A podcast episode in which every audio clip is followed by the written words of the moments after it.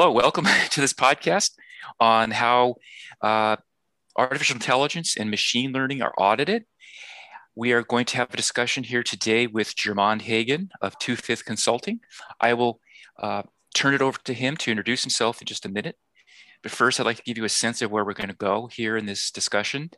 It's um, essentially a, a primarily a discussion with Jermand. I will step in and introduce topics and other approaches as we get through this today. But the idea is to give our audience, you, you the listener, uh, an idea of um, how this process works. It is a fairly new topic and it is one that touches many different aspects of the enterprise. So, with that said, um, Jermand, um, I should also mention that Jermand and I work together in this area.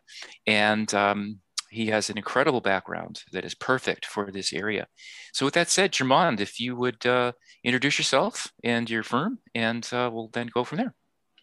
Perfect. Uh, th- thanks for having me. Uh, I think you're too kind. Um, uh, I'll talk a little. So, my, first off, Jamon, my name is Jermand Hagan, uh, founder and principal of Two Fifth Consulting.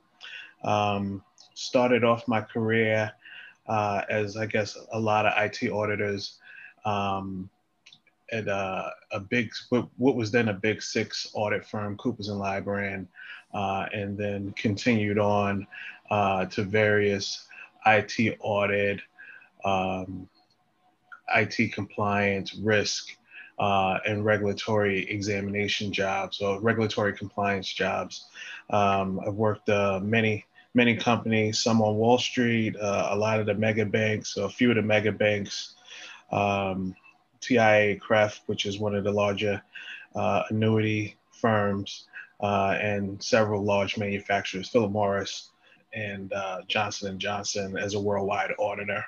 Um, also ran uh, ethical hack uh, governance process for Citigroup, Cash and Trade. Uh, started the first technology second line of defense over at TIAA-CREF and and then uh, ended my corporate career at Freddie Mac, where I was the interim head of regulatory affairs uh, with the primary focus uh, on IT and finance.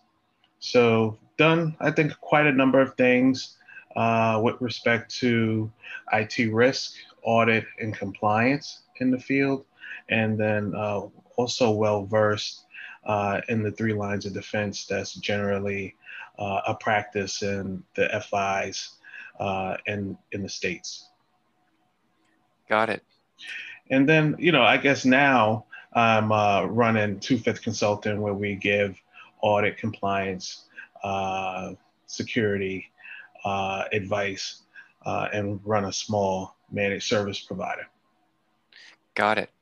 Perfect. Um, well, yes, I think that's a great background. And I've, if I understood correctly, you were 25 years in the business. Uh, we were around some when some of the first auditing frameworks were birthing themselves, uh, NIST 800 and so forth, uh, yeah, which is great because you've yeah. seen it all. You're, yeah, you're like in COBIT 1.0. wow. Um, I, I, was, we were mentioning in our last, uh, earlier that two fifth and 25, 25 years is uh, maybe a new way for you to brand yourself. I don't know. In any yeah. event, uh, and I'm in a similar, I'm in a similar place in my career. So, um, great. Well, thank you. Uh, well, I think what we'll do is, um, I, uh, what do you think, uh, or how does someone in your role, for let's say a mid-sized company on a fairly challenging engagement, how do you approach the process of an audit? Just sort of maybe a generic, to the extent that you can, uh, mm. view of how that works and the way that you think of it, the way it typically the way you execute. So generally, when I start any audit, uh, I want to understand the business uh, and understand the organizational model, uh, as well as uh, the actual model itself uh, and the compliance requirements. Um, generally, that gives me a good idea on, you know, what's what's actually working well and and what's not. Uh, also, the background to understand um, the controls that are in place. Um, that that that's key uh, to determine the scope and generally uh, figuring out how much time I'm going to spend in specific areas. Right. And I think you touched on something that I I was an auditor back in the day in a different context, but that you are going to focus on where you see where the problems are. So it's it's a there's no one size fits all. You go in and you assess things at a basic level, and then you focus on the places where the problems are. Yeah, absolutely. So again, we look for gaps in documentation, mm-hmm. uh, and then overly complex processes with multiple handoffs, with multiple people. Uh, and things that generally aren't automated, uh, which are very likely to fail. Got it. Great. Thank you. And um, with regard to what you see as the the largest need, let's say two, um, what do you think is the most important thing that you would like to see when you come into an audit? Oh, I, I, you know, I always love to see. Well, it's maybe maybe it's three things. I always love to see documentation, documentation, and and good form uh, passes a lot of audits and a lot of regulatory exams. Mm-hmm. Um, I like to always see that um, security was top of mind uh, mm. during development. Uh, mm. Knowing that the the uh, the developer wasn't just trying to get the process to work or the model to work, uh, but that it was secure and and uh, you know and they took the the proper measures to ensure that the data was secure and that they weren't violating any particular privacy or any other regulatory concerns. Yeah, and I think uh, in a past conversation you mentioned process was another one that uh, stood yeah. out. Yeah, well, you know, again, uh, the procedures are going to, you know, uh, you know, I guess point me to process. Um, mm-hmm. The the system development lifecycle is something if it's documented, uh, the process is there and it's repeatable. That that always definitely helps. I'd love to see that. Yep, got it. Um, Okay. And I guess the ability to see that they have a predefined process for whatever they're doing so that you know that they've been following a, a certain series of, uh, I guess that comes up in the documentation. So, um, well, yeah. So again, the, yeah, the, the development lifecycle, if it's defined, is going to you know talk about all the requirements in order to introduce something as a new product. Mm-hmm. Uh, you know, what what are the uh, requirements for it to pass after it's been developed? Uh, you know, what, what are the number of acceptable defects? So all those things you'd love to see mm-hmm. uh, in in the actual process, uh, as well as sign off uh, and review. Got it. Got it. Okay, great. Thank you. Um, so what I'm going to do now is just um, from my piece here is to discuss the the AI audit side of this. Um, in a in a focused way, and then we're going to go back into the larger audit frameworks, and then um, go into the three lines of defense with, with Jermand. So basically, what we look for on the technology side, and I, I know that Jermand is is is uh, you know well versed in this, but from the standpoint of the actual implementation, the data science piece and su- such generally comes on the privacy lab side, is that we're really looking for um, three basic things. And again, we're just focusing strictly on the model itself. The first part is to make sure that there's a governance process. When you're building the model, are you documenting what you're doing? So as you go from one version of the model to the next, you're documenting that, you're recording what's being done, what went wrong, how was it fixed, where's the data coming from? So that's the first piece. The next one is the ability to understand what the model is actually doing. There are uh, algorithms and uh, resources that can be used to help determine what a model is doing. There's this ironic uh, inverse relationship with the simplicity of a model, which aren't typically as accurate as the complex models. So the complex models tend to be focused on. However, they're the least explainable. And I give a quick example is this one where there was a uh, it, it's a something just you, will find this discussed out uh, in the in the uh, world of explainability. Um, there was a researcher who had thousands and thousands of pictures of huskies and thousands and thousands of pictures of wolves, and the goal was to try and determine if I was given a new picture, would I be able to tell if it was a husky or a wolf? And so what it did was this deep deep learning neural network had like 90% accuracy, but it was picking the snow that was in the background of the wolves because that's all it had. It doesn't care what it finds in the data. So the idea there is that understanding how the model works, what is what features is it finding in order to make a decision has to be known by the data scientists and by the domain experts. So that's the next layer of designing a, or, of uh, understanding and auditing a, uh, a model. Because if you don't understand that, if you don't know what it's doing, then you don't know if it's going to misbehave, it's going to cause some sort of error. You know if it's going to generate bias or fairness, which is very big in compliance. So these are the basic buckets that are in there. Um, there is a process that is being used to um, audit the, um, the data science workflow. When I was in my master's program in data science at Northwestern, all the assignments had to follow what was called the CRISP DM. It's mm-hmm. called the Cross Industry Standard Process, Cross Industry Standard Process for Data Mining, CRISP wow. DM. Mm-hmm. Yeah, and so if you um, Google that, um, it, there's it's it's basically kind of changed names since uh, it was acquired by it was, it was bought by IBM, I believe. But this is the standard that is being used in the audit frameworks. There are two audit frameworks uh, that I would uh, give a shout out to. One is called the Information System Audit and Control Association, uh, has a framework that they've developed. Um, it's I like their approach because of how it, it leverages the CRISP DM framework. Um, but it's the ISACA, ISACA. Uh, they, if you do a Google on uh, machine learning audit, you will find plenty. I would give you a link, but it just it changes often enough that it's better to just uh, start new and look at it. The other framework, which I'll mention, is the Institute of Internal Auditors. They have what's called an artificial intelligence auditing framework. Again, these are approaches by uh, the various uh, auditing uh, associations on this topic. We do see some new efforts with the European Union. They have a proposed regulation on artificial intelligence. We already have a podcast on that with Stephen Wu. Um, there's also new uh, guidance coming out for, with the OCC in banking um, and financial services, which I know Jermand is close to. Yeah. But um, so that's sort of the basis there. There is the um, we have the, the the way you audit a, a model and the auditing frameworks that are around that. So now I'd like to uh, rope you back in, Jermand, on that aspect of it, because I know there are people who specialize in auditing the AA model, and there are people who specialize in auditing IT and compliance and so forth. But bringing the two together is really where I think we, we're two fifth, two, uh, twofifth.com, two fifth consulting, and privacy labs brings those two together in a way that you must because of how interrelated they are. There's a horizontal uh, aspect to this that's, that's required.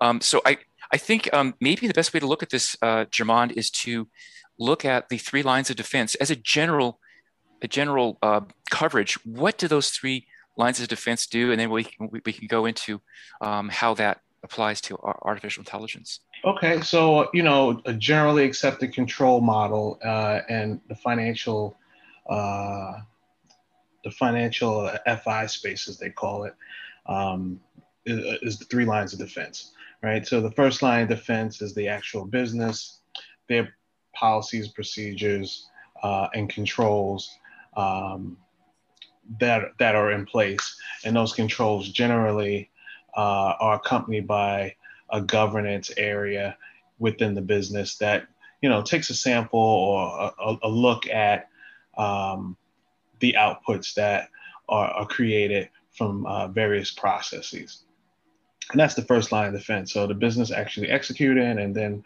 with some some level of review. Uh, the second line of defense uh, includes what they generally uh, refer to as kind of like the risk uh, area. Uh, and this area kind of puts together the guidelines as to, you know, basically the boundaries as to how far the business can go. So, what's the acceptable amount of risk uh, that a particular process could um, basically accumulate uh, either over a certain time or uh, the uh, the uh, the occurrence of a of a process. So uh, basically, establishing kind of an error ratio in a business acceptance, and then the third line of defense is audit, where the auditors actually come in, review the process, the process is the scope, and then understand how well the risk function is working uh, to support that process. So, you know, are the businesses taking uh, undue risk? Uh, are the risks being identified? Are they being uh, calculated and quantitated uh, where the, uh, the business executives actually know what their exposure is, um, whether it be reputational, financial, operational, et cetera. Interesting. So it sounds like a, um, a, a, maturity process where they first start with the business, and correct me if I'm wrong, uh, is that the, the first line is really the, the commercial goal of, of the enterprise and in the controls around that. The next one is to take that and look at the the risk that's involved kind of make sure that it's not crossing any of the the lines that it should. And the last one is sort of an objective review of what's happened to that point. Is that a fair statement, or am I Oh yeah, absolutely. It's um, basically uh, is the business executing? Uh, do they have some uh, tolerances that they put in place uh, to determine what's acceptable?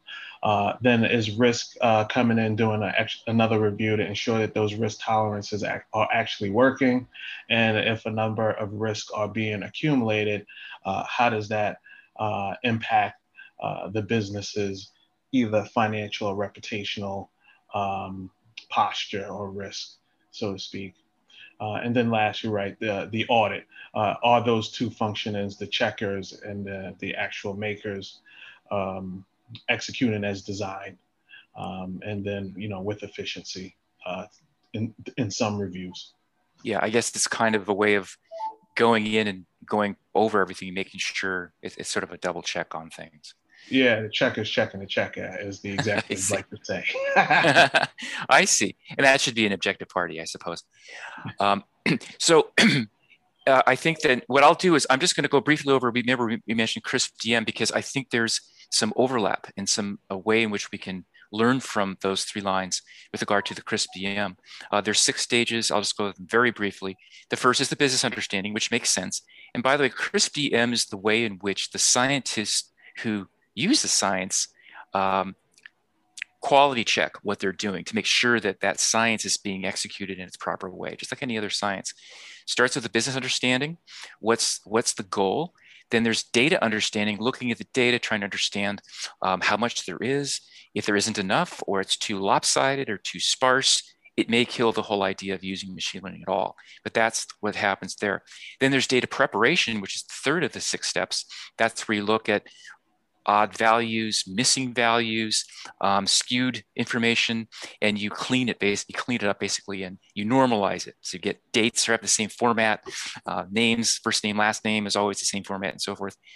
Then the fourth step is the actual model development itself, where we talked about explainability, things like that. We look at those types of things, and we make sure that the model is going to actually execute on the commercial purpose that it was being created for. There's a, there's a goal here. This model has to do something that results in a net gain. Then the fifth step is evaluation, where they test the model on uh, other data to make sure that it's uh, that it's working properly. Um, because often the model is trained on what's called a training set, and but that becomes kind of uh, siloed. They bring in new data to see how the model performs on different types of data and different uh, scenarios to see how how well it it uh, works uh, on a broad scheme. Then it's deployed into, this is the sixth step, is deployed into the enterprise infrastructure where it actually does its job. It's actually doing what it's expected to do. And there's an aspect of that where there's, uh, you have to monitor that to make sure that um, it doesn't go off the rail while it's out there doing its job. So those are the six steps of CRISP DM. And if we map that back over to the three lines of defense, I think it, it, it, kind of follows the same process is that um, as you go through those three lines, you are kind of, with regard to the specific aspects of the model development, you're, you're, you're, you're sort of reviewing the model across those three lines of defense. And um, I, yeah, I think, yeah, go ahead. From what, from what it sounds like, it seems like the, the CRISP DM is, you know, more a development lifecycle with respect to developing uh, AI products. Uh, but it it encompasses everything that you know we historically knew as the IT audit approach, right? Um, yes. And then you have to, of course, I think what we talked about earlier was determine um, how far do you go. So what is the scope of the review? Uh, because it could get pretty complex pretty quick, I would think. Yes, yes, and I think this is again touching on the horizontal aspects of the audit. Uh, sort of bringing that uh, full circle here is that when you do look at let's say in the second line of defense where you're looking at the risks, a lot of those are things like privacy regulation, data protection, security. Um, in particular for data science, the security of the development uh, cycle, uh, which is key, which you brought up earlier, Jermand. Um, and then it, in the final case, we have the, uh, the third party auditor uh, or the internal objective auditor who comes in and just uh, brings a fresh, objective, neutral view to that entire process.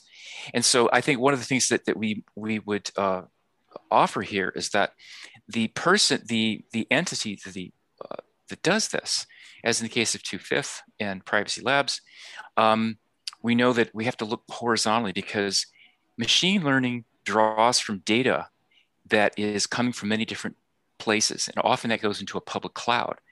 And you have to look at the privacy regulations that, that attach to that. You have to look at the data protection and cybersecurity, information security uh, that touches that. You have to look at the software development lifecycle. So what I would call in the data lineage, where's the data coming from? Absolutely. And yeah, and then wrote, wrap that around the business purpose, and look again at all those areas horizontally. Every time you look at a, an audit of AI, you are is uh, part and parcel to the privacy, the data protection, and any other governance uh, require governance or compliance requirements uh, that would go along with it. And I think that's where, you know, our ability together to, to accommodate that, that horizontal aspect is perfect with regard to um, the, uh, the joint, you know, what we do is, is, the two of us. Yeah. So one of the things we can do is, um, I think Jermand, you have some ideas on how we can, you know, help people prepare for an audit and then how we can be a, a good source of an objective yeah so a lot of what i've been doing now is helping firms uh, medium uh, small to medium firms uh, prepare for audits uh, which is essentially putting them through an audit or mock examination uh, before they have to uh, actually learn the results in the real world so you know going through an actual audit um, determining what the weaknesses are, uh, and then we also assist uh, with, with some of the deficiencies and a remediation. Uh, so this way, uh, we could give them uh, a real world view of what the auditor or regulatory examiner would like to see, uh, and then help them close the observations that we think are necessary. Whether that be, um, you know, just regular documentation or you know, help with information security or privacy uh, or with their uh, system development lifecycle. Got it. Yep. Um, yes, and I would imagine then by extension that if a, uh, a, a, firm was, or if an enterprise was looking for an auditor to come in, that they would want to find someone who could accommodate the, the full horizontal spectrum at the same time.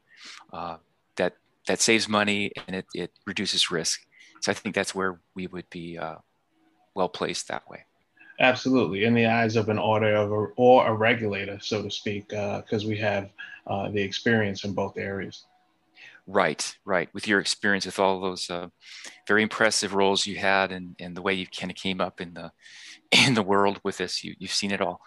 and and on our side, we have the same kind of uh, ideas. I've got you know some twenty some odd years in um, in legal, and then later in the last seven years in data science and technology. So, in any event, um, it's kind of weird to be able to say, "Hey, you know, I remember when we when they first came out with GLB." Uh, you know. yes, yes, or HIPAA. Uh, yes, it's uh, for those who don't know. I, am sure they do, but the Gramm Leach Bliley Act, which applies to banking, uh, which Jermand has spent the, the bulk, if not the uh, primary primarily in banking and finance, and then with HIPAA, which is the uh, healthcare. Okay, yeah. Uh, you know what? We're going to get into some some uh, acronyms that I forget what they stand for, but HIPAA is for healthcare.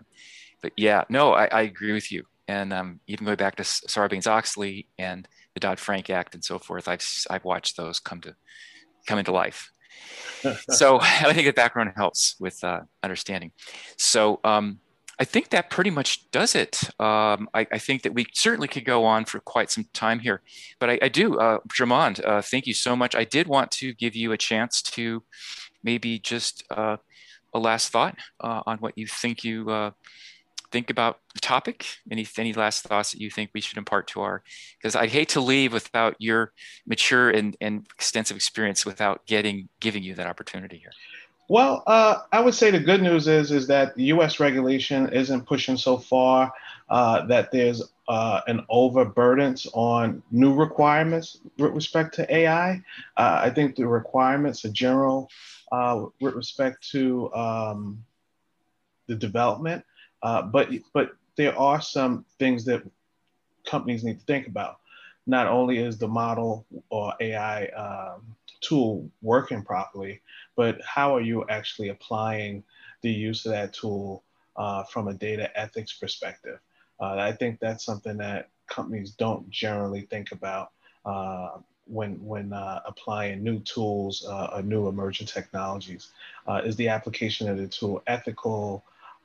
and of course, as you know, can you explain it?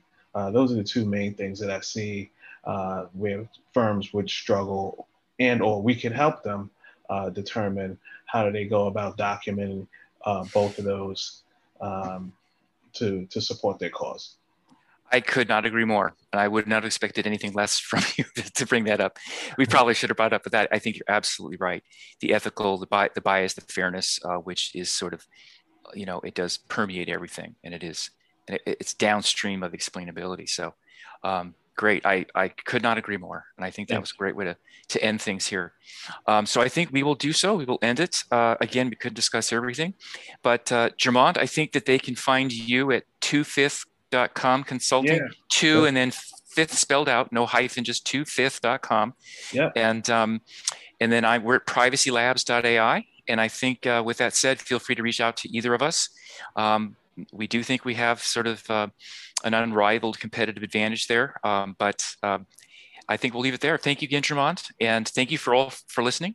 And uh, watch for for new uh, podcasts from Jermand and myself on other topics. Thanks a lot, Paul, for having me.